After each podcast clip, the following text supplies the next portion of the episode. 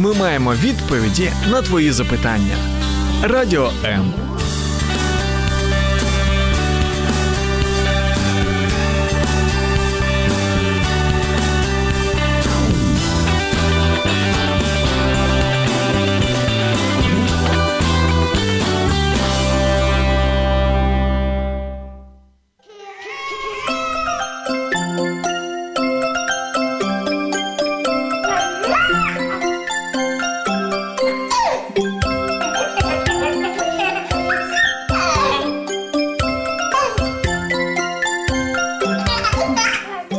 Мамські пристрасті. Як не збожеволіти від щастя, яке зветься діти.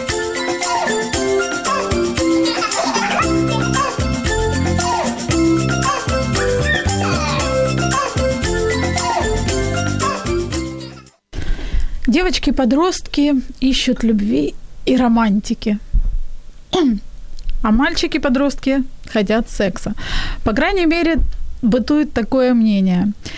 И нередко девочки, принимая, принимают сексуальное влечение за ту самую любовь всей своей жизни, соглашаются на близость, а потом страдают. Если уж не говорить о незапланированной и нежданной беременности, которая тоже может случиться как результат вот такой вот близости. Как говорить об, э, с подростками о сексе, что формирует их отношение к интимной близости и какую роль в этом всем играют родители, поговорим сегодня. Меня зовут Любовь Гасанова, это программа «Мамские страсти», и сегодня в гостях у меня Анна Покровская, детский психолог и мама двоих детей. Аня, привет. Добрый день.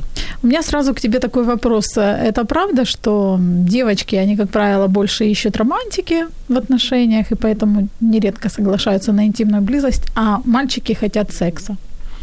Нет, я бы не делила так э, парней и девушек, потому что э, мы в первую очередь должны смотреть, какие сформированы ценности у молодого поколения, неважно, э, какая гендерная принадлежность.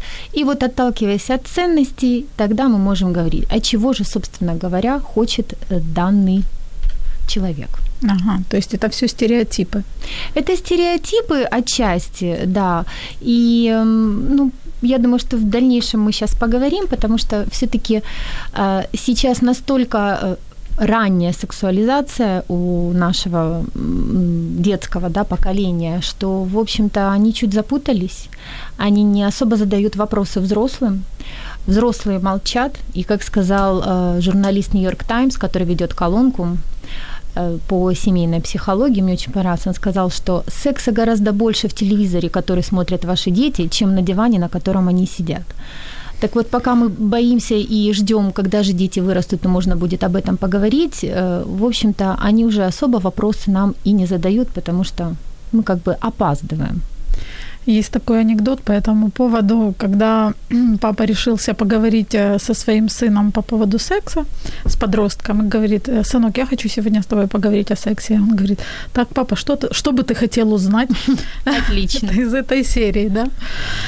Дорогие друзья, у меня на самом деле очень много вопросов к Ане, и я уверена, что и у вас тоже. Большинство родителей, как я вот замечаю по современным мамам, когда общаюсь с ними, уже как-то вот э, готовы морально говорить, например, о половом воспитании, о половом созревании, в чем разница между девочкой и мальчиком, называть интимные места своими именами, то есть э, без стеснения и стыда.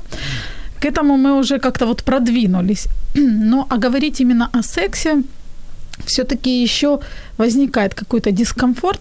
Я думаю, что у многих родителей есть э, вопросы по этому поводу, а особенно как говорить с подростками, которые, в общем-то, вроде как хотят создать иллюзию того, что они все знают, и им вроде как родительское мнение не важно. Э, вот, это тоже интересно. Поэтому я приглашаю радиослушателей принять участие, принимать участие в нашем эфире.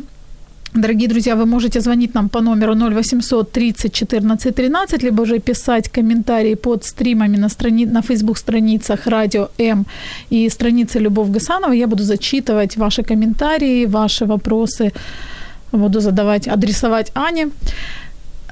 И, конечно же, у нас сегодня много подарков для активных слушателей. Я сейчас расскажу об этих чудесных подарках. Один из них – это книга, замечательная, очень красивая книга от издательства «Час майстрів». Называется «Великий світ и мала мавка». Авторы этой книги Олег Симоненко и Мария Коваленко. Очень красивая книга, особенно для девчонок, мне кажется, вот будет, она придется вот по душе девочкам.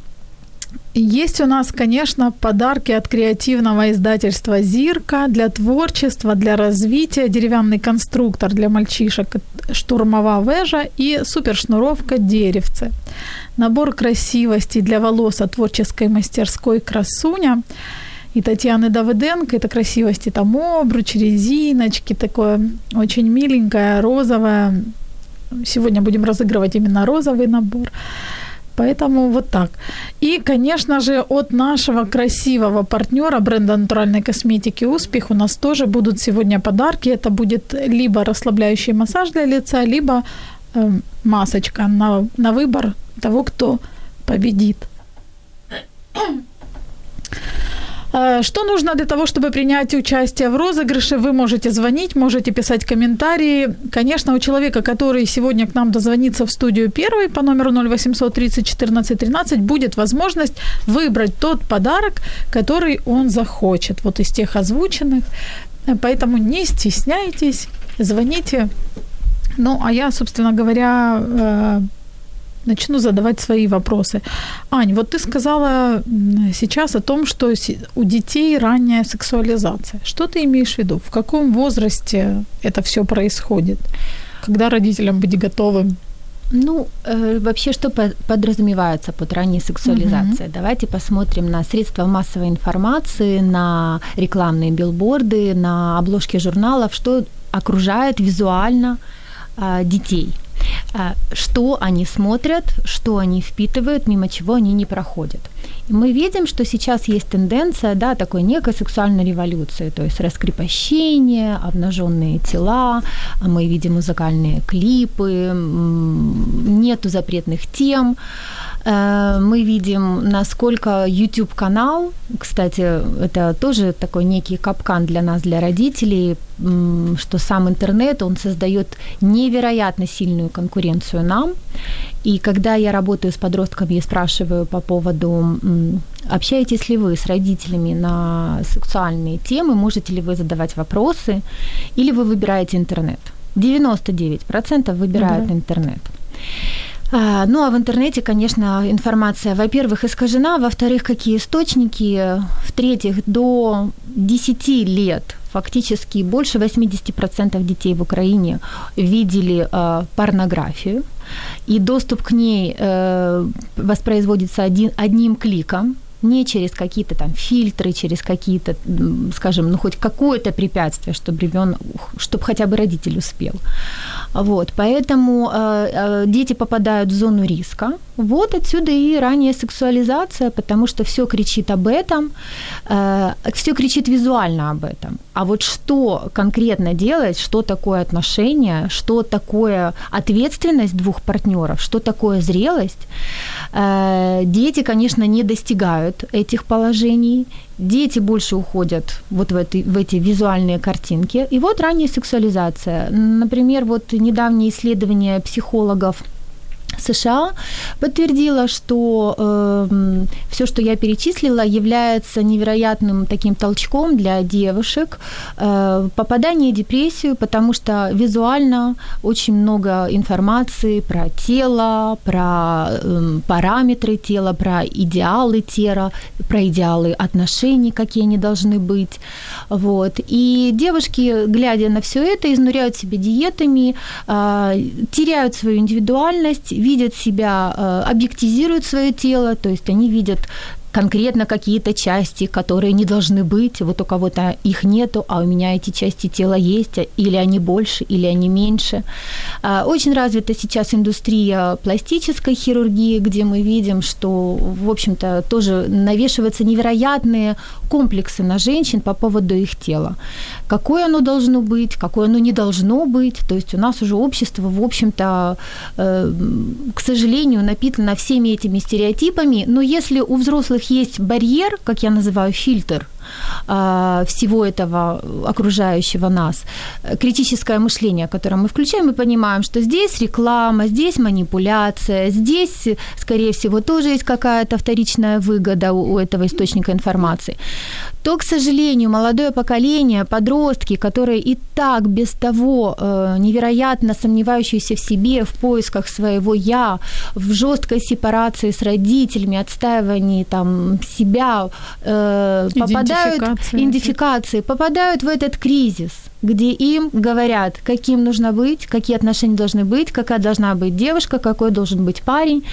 И э, по поводу вот парней, да, э, например, недавнее интервью э, ютубера Дудя с э, такой тоже лидером мнений в Инстаграме, с Настей Евлеевой, тоже мальчиков повергло, ну, там, в, скажем, состояние неуверенности, нервозности, поисков, потому что обговаривали, что, какого, какого размера должен быть орган у мужчины. И, конечно, это все э, когда мы говорим, что как должно быть, что э, что-то не так, дети ловят очень сильно. Критическое мышление не так развито, потому что мало общаются со взрослыми. Критическое мышление развивается в отношениях с взрослым, которому ты доверяешь, с наставником, пусть это будет не родитель, но современные дети сейчас не очень ориентированы, в принципе, на взрослых. И, э, по сути, это первое поколение, да, которое, ну, идет своей дорогой, и эм, благодаря или и из-за, техно, э, скажем, такого технологического прогресса э, подростки особо там отметают мысль про карьеру вертикальную, можно сделать горизонтальную карьеру, не идти э, офисный клерк, зам отдела, начальник отдела, и вот там вот я дорасту через 10 лет. Сейчас благодаря интернету открываешь там свое дело, прокачиваешь, и мы, взрослое поколение, не знаем, как это. И вот визуально у нас есть такая некая иллюзия у молодого поколения, что они знают больше про жизнь но на ну, самом ну, деле того, они знают, правда, больше про Google. кажется, что ты знаешь больше, чем Конечно, твои родители. Так, так не живут, так не делают, да, это такие лозунги подростковые, протестные, но э, в ситуации, где действительно нужна какая-то житейская мудрость, а самое главное, зрелость, ответственность, это прививается взрослыми. Знаем, как, знаем ли мы, как накручивать подписчиков в Инстаграм или не знаем, нам это не помешает все равно на наших наших детей провести ну, в, такую, в такие нормальные человеческие ценности. Ань, ну о сексе должны говорить родители с подростками? Не всегда. Вы знаете, эм, конечно, лучше, чтобы э, в доме вообще не была табуирована эта тема. Потому что когда она табуирована или она постоянно критикуется, вот придешь, нагуляешь, принесешь тут вот мне в подоле. А, конечно, критика больше всего отталкивает подростков от взрослых. Они этого боятся, они об критику разрушаются, они начинают обесценивать этого человека. Через доверие, через эм, завоевание, в общем-то, авторитета, и э, можно строить беседу. Э, сейчас действительно много разных книг, которые вот мне, например, мои, там, скажем, подписчики там в Инстаграме пишут, какую книгу вы можете посоветовать дочке 11 лет, и появились вопросы. И это здорово, что родители э, ну, обращаются и к специалистам, и ищут источники. И вообще, в принципе, что у них в доме можно задавать разные вопросы. Да, доверительные отношения, да. что ребенок не стесняется да. задавать их. Поэтому, э, то, конечно, сложнее, скажем, нашему поколению в чем? С нами же никто не разговаривал, а с нашими родителями и подавно. Ну, в общем, у нас такая история сложная. Но с некоторыми разговаривают, запугивают, рассказывают. Разговаривают через запугивание.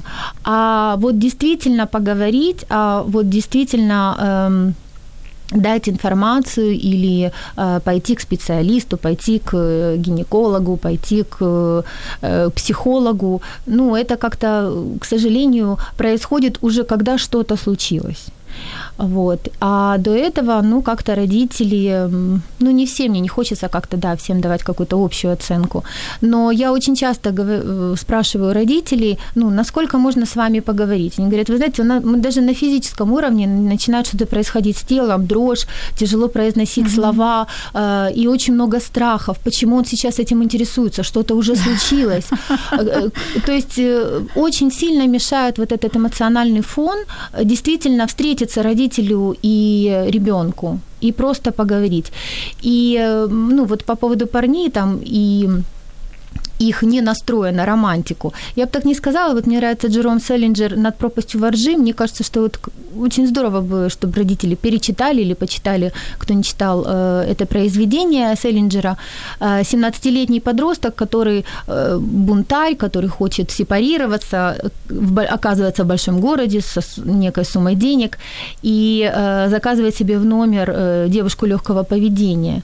И на самом деле, когда он ее видит, он понимает, что но она же просто человек, и с ней можно поговорить. И это настолько трогательный момент. Селлинджер показывает, что ну, э, любой подросток, он хочет нормальных отношений и в первую очередь э, человеческого к себе отношения. Поэтому, в общем-то, давайте не будем падать в стереотипы, а будем верить, что мы сможем нашим детям дать ценности. А, ну скажи, родители сами должны инициировать эти разговоры, либо же ждать, когда ребенок начнет интересоваться? Нет, есть Э, можно так ждать, ждать, ждать, в лучшем случае до свадьбы. А вот, а в худшем случае, когда что-то случилось, и что делать, и куда бежать важно понимать, что эта тема витает вокруг, что эта тема э, будоражит, интересует, конечно же, детей, что есть развитие подростковой сексуальности, когда меняется их тело, когда меняется отношение к себе, когда появляется интерес к противоположному полу. И вот в этот момент можно быть таким э, родителем, другом, где ты говоришь, слушай, у меня тоже так было, и приводить какие-то аккуратные примеры, не пугающие, э, говорить о том, что Эм, какие планы, например, после школы, что может помешать этим планам. Э, не критиковать, э, ну, скажем, вот время, какое время, что все не так, и вы вообще другие. Но опять же, Я мы видим знаю, как, да? да, большой пятиметровый забор. Ну и хорошо бы, чтобы включались, конечно же, и э, папы, потому что и папам вообще на эту тему сложно говорить, mm-hmm. хотя как, как раз они могут ориентировать и девушек э, на то, какое отношение ну, может быть к девушке в нормальных, в нормальных э, отношениях с парнем. Э, потому что девушки очень часто тоже дезориентированы, и так как сейчас есть такое у подростков больше привязанность к своим сверстникам, меньше ориентация на взрослое поколение, то э, случается следующее, что для того, чтобы быть значимой, для того, чтобы быть принятой, для того, чтобы поддержать разговор с подругами, я это сделаю. А для чего конкретно тебе это надо? На самом деле внутри у ребенка просто э, э, страх быть вытесненным э, из компании, непринятым, э, быть таким инсайдером. У всех уже это случилось, у меня нет. И вот тут как раз вступает вот эта скрипка, взрослый, наставник, родитель, мама подруги, э, тетя, психолог, который говорит, слушай, э, это нормально – например, до э, института не иметь интимных отношений. Это нормально, если ты говоришь сейчас парню нет, и ты не готова. То есть им на самом деле в этом всем, и точно так же и парням, нужна поддержка. А, опять же, от сильной тревоги идут э, и смотрят Google, в котором, ну, честно говоря, можно сравнить иногда интернет с забором, кто что захотел, то и написал.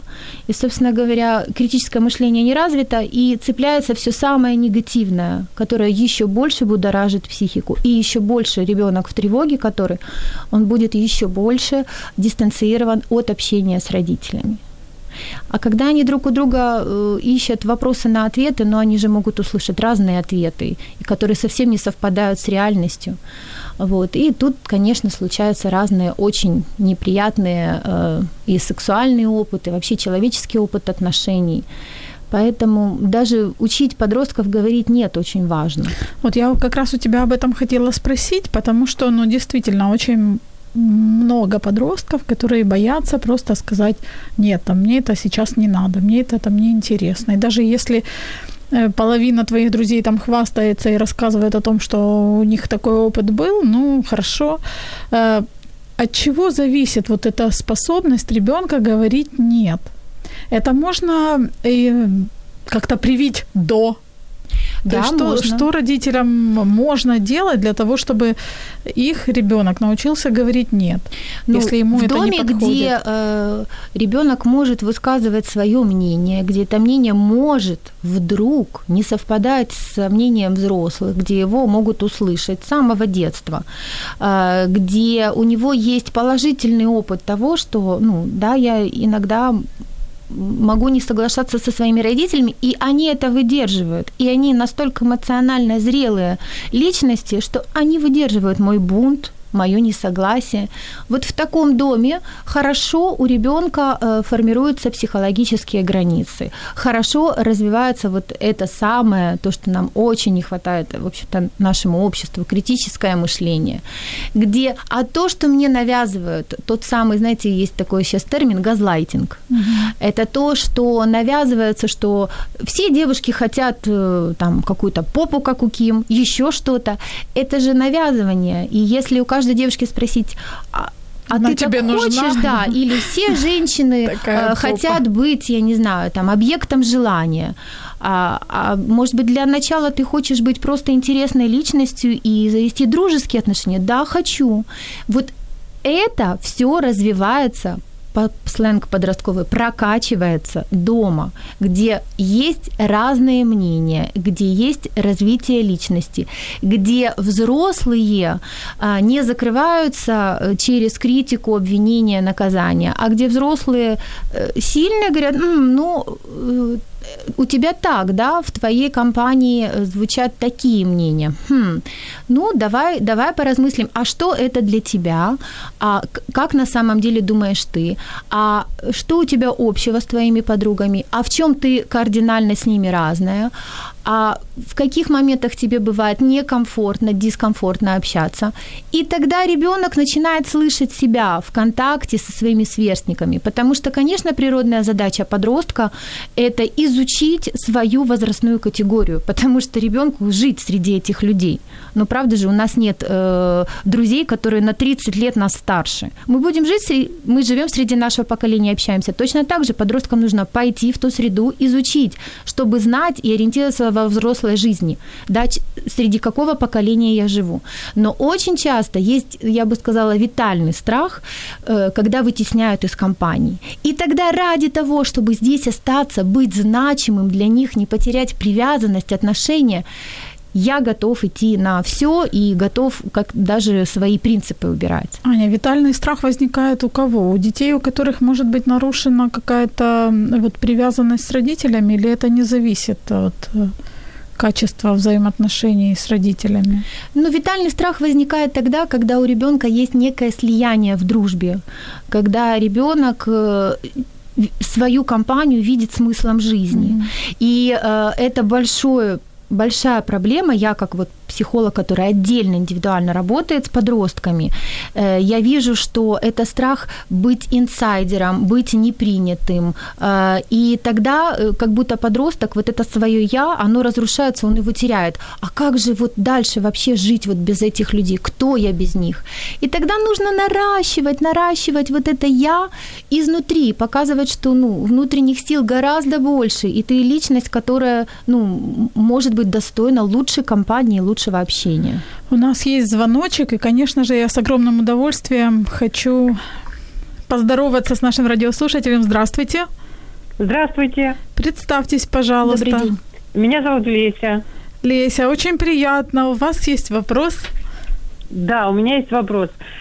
Э, дочери 13 лет, и меня интересует такая тема. Есть ли некий список, который важно в определенном возрасте им с ними об этом говорить. Ну, например, секс, влюбленность и отношения, э, контрацепция, или это по, ну, по, моим, э, по моим представлениям или по мере вопросов от дочери. Спасибо, очень интересный вопрос. Леся, вы у нас первая дозвонившаяся, поэтому имеете возможность э, выбрать подарок, который вам хочется. Если не помните, я напомню для всех Помню, радиослушателей. э, про да? книгу. Э, Ага. Любовь, скажите, пожалуйста, будет ли интересна эта дочери книга? О чем она? Э, Я думаю, что эта книга больше на возраст поменьше. Вот как я завернула, больше на возраст поменьше.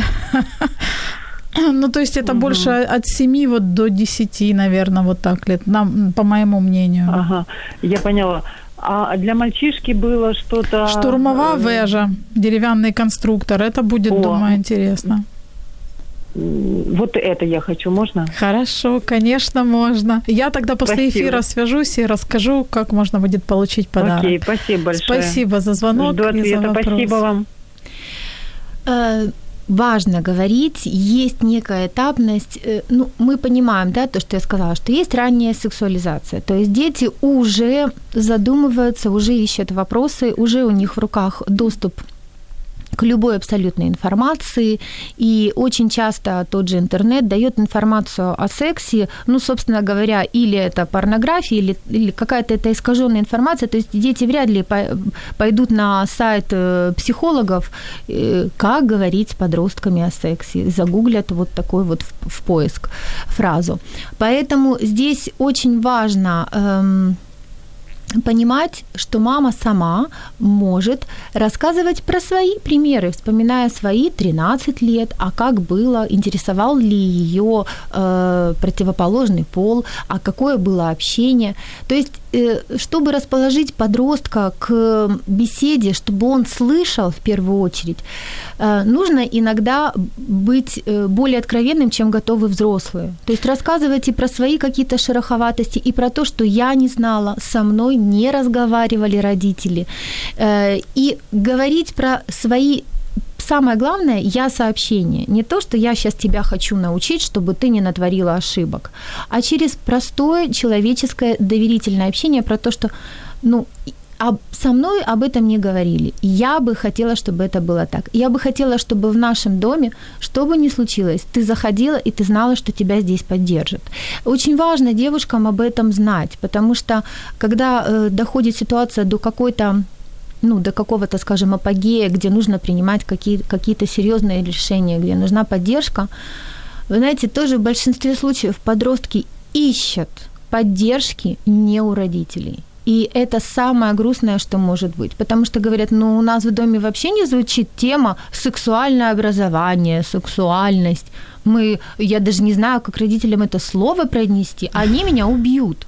Неправда так говорят, потому что э, вот как раз 13 лет вы можете, Леся, спокойно ну, вводить, э, в общем-то, скажем, убирать табу и вводить зеленый, зеленый флаг, что мы можем про это говорить, ты можешь задавать вопросы. И, ну, я взрослый человек, как бы я прошла все этапы, и я готова, готова отвечать на твои вопросы. Аня, но И не падать в у обморок. Леси, насколько я понимаю, больше э, вопрос о том, есть ли какой-то вот список, что там, например, в 10 лет мне надо поговорить с ребенком об этом, там в 13 там о том-то, в 16 о контрацепции, там во столько-то там еще. Есть ли такой список? Либо же нужно Ну, ориентироваться конец на... младшей школы. Э, Конец младшей школы детям 10-11 лет. Э, Меняется фи- физиология, меняется тело у девочек, у мальчиков. Да, мы говорим о том, что у девочек может уже формироваться тело по-другому, начинаться менструальный цикл. Есть замечательные книги, которые помогают объяснить, где э, ребенок тоже снимает свою тревожность. И постепенно через в начале из, изменения тела, у тебя, наверное, будут возникать вопросы. Э, 13 лет – это когда, в принципе, уже ребенок может летом сейчас оказаться в лагере, и важно тоже давать ему информацию про то, что на свое тело тоже нужно защищать. А интимные части тела ребенок, в общем-то, уже с двух лет Ну да, мы по помним идее, правила. должен знать, Трусиков. понимаете, да. И когда мы детям сообщаем о э, прикосновениях, как вот вели американские психологи, bad touch, good touch, э, то есть хорошие прикосновения, плохие прикосновения, где мы не разговаривая, мы лишаем ребенка возможности в какой-то ситуации себя защитить. Разговаривая, мы ребенку даем возможность навыков, когда нас нет рядом, понять, эта ситуация опасная, этот человек э, сейчас является э, обидчиком. То есть понимать и просто, ну, как бы, ну, распознавать. Поэтому не молчите, говорите. Если вам самим сложно, есть действительно ну, много информации от психологов, как можно об этом говорить. И, э, конечно, в первую очередь еще и справляться с внутренней тревогой, потому что большинство родителей, когда э, слышат, что с подростками важно говорить на сексуальные темы, им очень страшно, потому что им кажется, что они сейчас что-то расскажут, и возбудит в них еще больше интереса. Слушайте, все, что уже, весь интерес, который проснулся, он проснулся, когда ребенок взял гаджет в руки, или ему кто-то сказал, слушай, ты такое видел вообще? Такое бывает. Такое бывает, да. И все. И э, если к вам ребенок пришел и задал вопрос или поделился с тем, что ему сегодня что-то такое рассказали, будоражащее, запретное, э, возьмите глубокое дыхание, справьтесь, пожалуйста, со своей мимикой лица, что вы сейчас в ужасе, чтобы ребенок в следующий раз не понял, а, это сигнал, что вообще не, не нужно подходить к моей маме с такими темами. А то мама в обмороке. Да. У нас есть вопросы от наших радиослушателей, я их э, обязательно зачитаю буквально через несколько секунд. Оставайтесь с нами. Радіо М. Розфарбуємо ваші будні.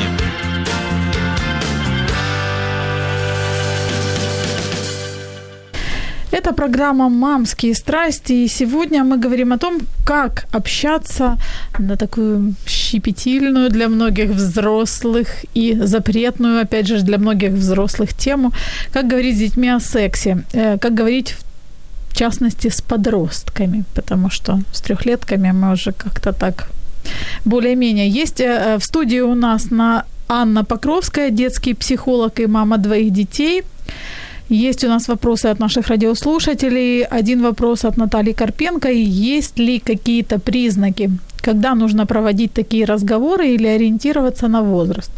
Я бы ориентировалась на возраст, потому что есть же дети, которые, ну, действительно э, более, скажем, э, закрытые и э, не, см- ну, не смогут подойти. Вообще, в принципе, за отношения, за контакт больше отвечают родители и приглашают в эти отношения. Поэтому здесь важно подобрать, скажем, такой ключик к ребенку, пригласить его в отношения. Если это мальчик, хорошо бы, чтобы мальчику это объяснял отец – или, скажем, значимая мужская фигура, дедушка, дядя, про то, что, слушай, у нас, у мужчин это вот так. Ну и через поддержку, через то, что ну, ты можешь мне задавать вопросы. А, это ну, меньше снимает, скажем, такого напряжения, чем если мама будет сыну-подростку это, это рассказывать. Вот. Э, точно так же касается девочек, что тоже через пошаговую такую э, дозированную, адаптированную по возрасту информацию, потому что дети у нас и в 4 года могут спросить, а откуда я взялся? И тогда родители э, аисты, капусты, мало еще. И все, вот вам, пожалуйста, ага, значит, эту тему у меня дома Что-то задавать не, не то, нужно. Да. От Дениса у нас вопрос, очень интересный вопрос. У меня, кстати, он тоже был, э, есть в списке. Как влияет количество партнеров у мамы ребенка, например, после развода, и что это формирует у ребенка? Ну, по поводу сексуальных сценариев, да, это то, что о себе дети сами рассказывают. И действительно это начинается уже в раннем детстве, когда ребенок детскими глазами смотрит на женско-мужские отношения между мамой и папой, между мамой и новым спутником жизни мамы. И здесь очень много формируется действительно вот этих сценариев, которые переходят во взрослую жизнь в дальнейшем. Э, то есть если мы видим, что это партнерские, уважительные отношения, и неважно, это родной отец или это новый партнер мамы в жизни, все бывает, или новая партнерша папы. Э, здесь важно ребенку видеть, что люди оба эмоционально зрелые, что люди друг за друга несут ответственность, умеют друг о друге заботиться, и очень важно, насколько они выходят э, быстро, легко, осознанно из конфликтов. Вот, потому что очень многие реакции, которые видит ребенок, родительские, как выходить из конфликтов, или как в дальнейшем обижаться на папу, или как э, ущемлять э, жену, это все, в общем-то, потом у детей э, хорошо интегрируется в их психику, в их реакции, и в дальнейшем, в будущей жизни очень многие родители даже мне говорят, ну вот я вот это вот в маме своей не любила, и вот именно вот это во мне и проявилось. Поэтому э, сексуальные сценарии, да, ну, скажем, сценарии, какие мы, как, какие, каким мы стремимся отношениям, какой может быть наш партнер, и самое главное, как с нами можно поступать, обращаться и как к нам можно относиться, формируется с самого детства. Ань, ну смотри, вот э, очень хорошо ты сказала по поводу отношений, взаимоотношений в семье, и неважно, это там, ну, грубо говоря, так сложилось, что это там новый партнер. Но на этапе поиска, так сказать, некоторые мамы, они выбирают позицию, когда они знакомят всех своих потенциальных, так сказать, не знаю, крутится в голове клиентов. То есть, э, ну, мужчин, которые которых они рассматривают как потенциальных партнеров.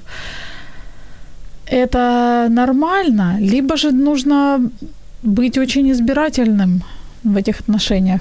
Ну, то есть нужно ли демонстрировать ребенку и знакомить его со всеми своими там друзьями, мужчинами?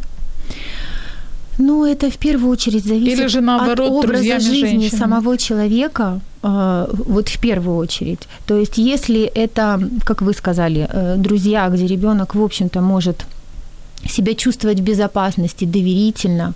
Э, понимаете, ребенок не несет ответственности за такие поступки. И здесь больше, как это отразится на ребенке, ну, любое, Ну, вот любые отношения, которые являются действительно деструктивными, и мама в этих отношениях не чувствует себя значимо, уверенно, э, не чувствует заботу, это ребенка ранит. Это может быть рядом и, в общем-то, и родной отец.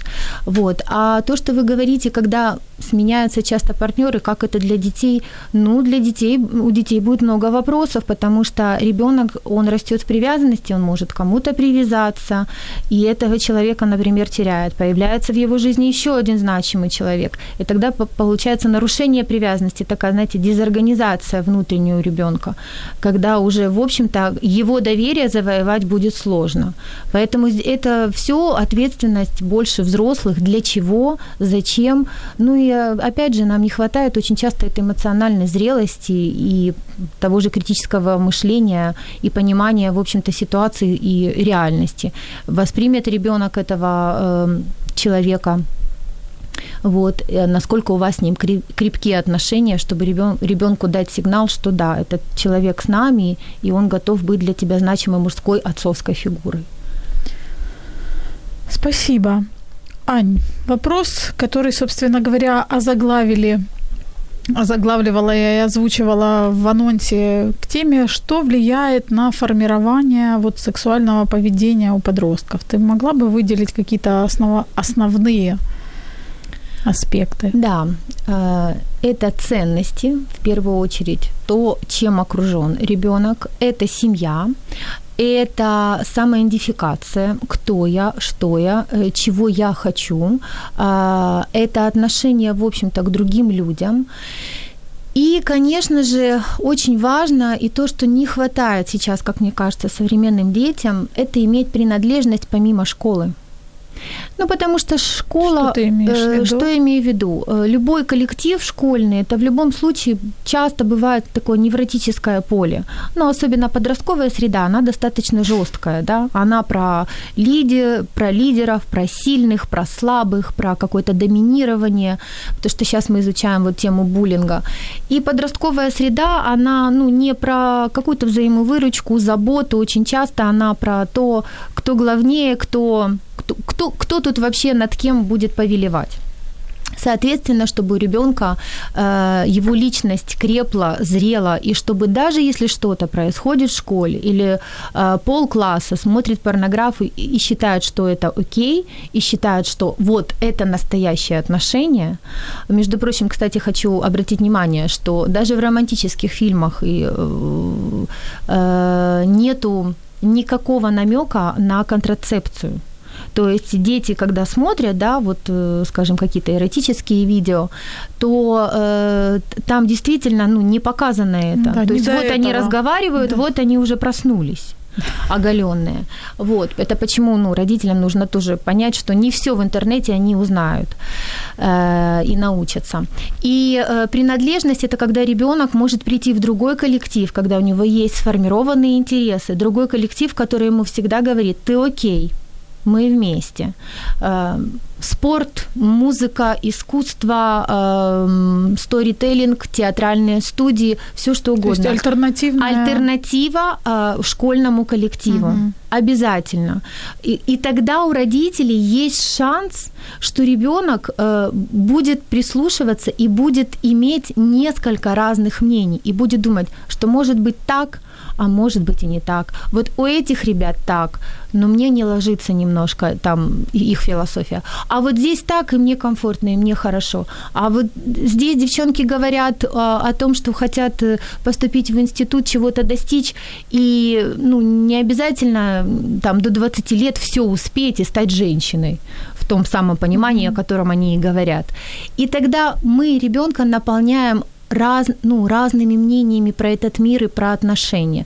Потому что с подростком справиться только родителям очень тяжело, давайте признаемся. Мы не всесильны. И их природная задача сепарироваться и пойти в тот мир своих сверстников, она, ну, первоначальна. Им все интересно про отношения и про своих. И они ищут своих. Но вот чтобы им помочь действительно найти людей, которые сформируют у них и помогут родителям сформировать нормальные ценности и отношения к себе, конечно, здесь нужно постараться, чтобы это была не только школа. Очень часто я встречаюсь с тем, что подростки говорят, что помимо школы, а чем еще занимаешься? Ничем. Ничем в интернете сижу. А что смотришь? Ну и когда перечисляется, что смотрит, ну, конечно, я понимаю, что тут, э, знаете, до критического мышления очень далеко, потому что те лидеры мнений, какие-то молодые там ведущие, они еще больше вызывают тревог и сомнений в себе. И тогда эта личность не сформирована, к сожалению, и эмоционально не зрела. Очень классно. И вообще то, что ты сказала по поводу альтернативного общества, мне прям так за- запало. Это работает, правда работает. идея. Ну, не отчаивайтесь, если вы видите, это нормально, когда подростки там, скажем, э, бунтуют, дерзят, не соглашаются. Э, Вспоминайте себя в этом возрасте. Э, Но им важно дать другую почву, где они могут ну, раскрыться, да, из маленького желудя стать дубочком. И это не только родители должны делать, но и просто отдельно какой-то коллектив, который взращивает ценности и вам помогает. А, Есть вопрос от Натальи. А, Посоветуйте, пожалуйста, конкретные детские книги на сексуальную тематику, какие должны быть в домашней библиотеке. Давайте будем ориентироваться уже на более подростковый, да, наверное, возраст, раз уж говорим Да. о подростках. Э, Что здесь, по поводу конкретики, что здесь очень важно? Э, Есть дети, которые, например, в 7 лет могут спросить, что такое секс. И родители им под, подсовывают такую книжку, ну, которая бы хорошо бы, чтобы в 10 лет он ее посмотрел. Потому что он просто спросил, потому что услышал на перемене. Это слово услышал. Да. да. И я сталкивалась с тем, что э, родители брали книгу, где написано, что э, там розмова про це, давали ребенку, а листая эту книгу, ты понимаешь, что ребенок еще больше ну, может быть, даже Пугается. ранился, пугается от того, что э, ого, ничего себе, вот так вот. То есть он еще не готов постичь эту информацию. А родители уже от сильной тревоги, все, вопрос возник. Иногда просто очень важно сказать и объяснить адаптированно на уровне вы видите, ну, про что сейчас реально ребенок хочет узнать. Конкретно, спокойный, адаптированный по возрасту, по его психотипу ответ. Что такое секс, если спра- спрашивает 7-летний ребенок? Это отношения двух влюбленных людей, и тогда и делайте паузы. Ребенок дальше у вас спросит. Ага. И здесь очень важно, когда вы заходите в книжный магазин, потому что правда сейчас такое разнообразие книг, вы смотрите по своему ребенку. Он может вам задавать вопросы, но на самом деле еще его вот эта детская часть не готова увидеть и постичь какую-то книгу, которая рассчитана для более старшего возраста. Вы присматривайтесь. Э, У нас остается всего-то навсего три минуты. 3-4 минуты.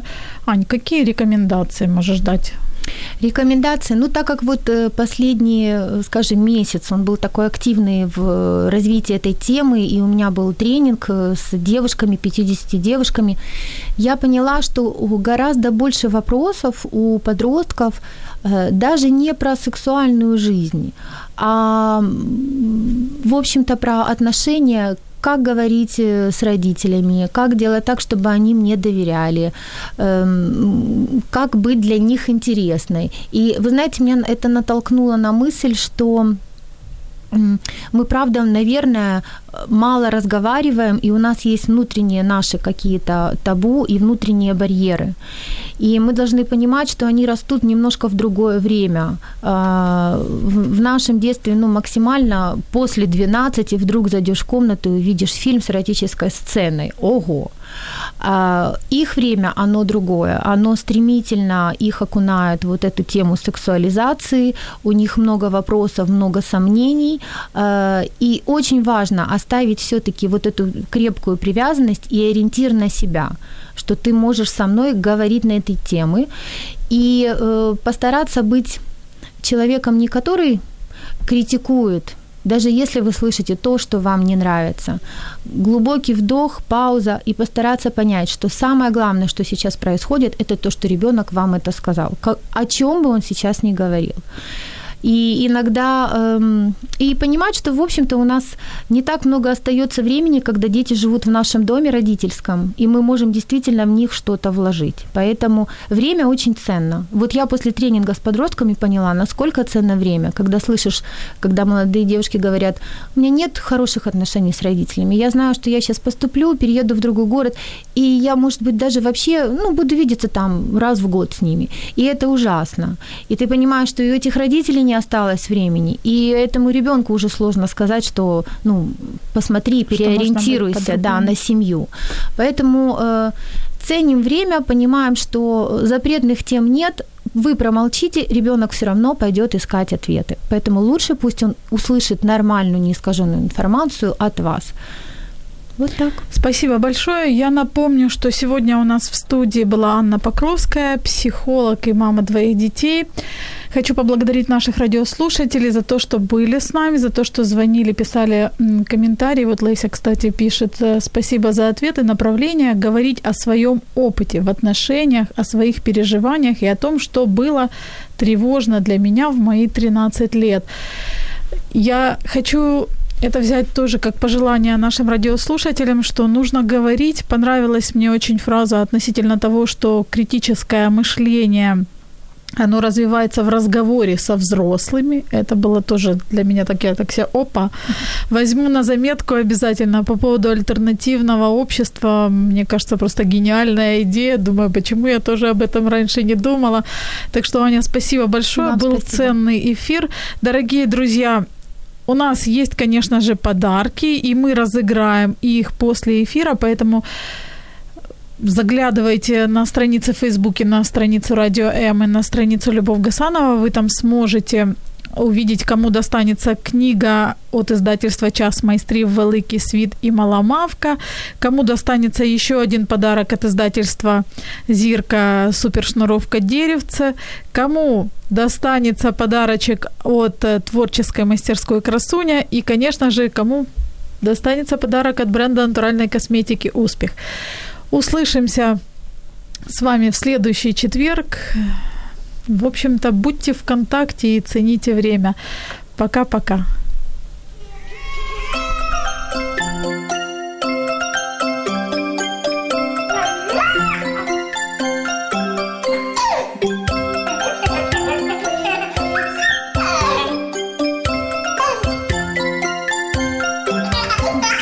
Мамські пристрасті. Як не збожеволіти від щастя, яке зветься діти.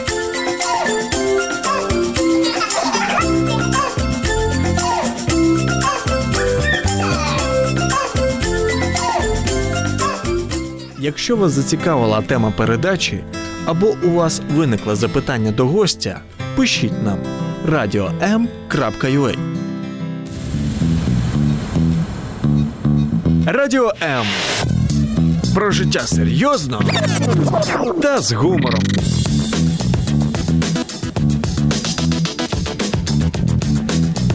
Радіо М.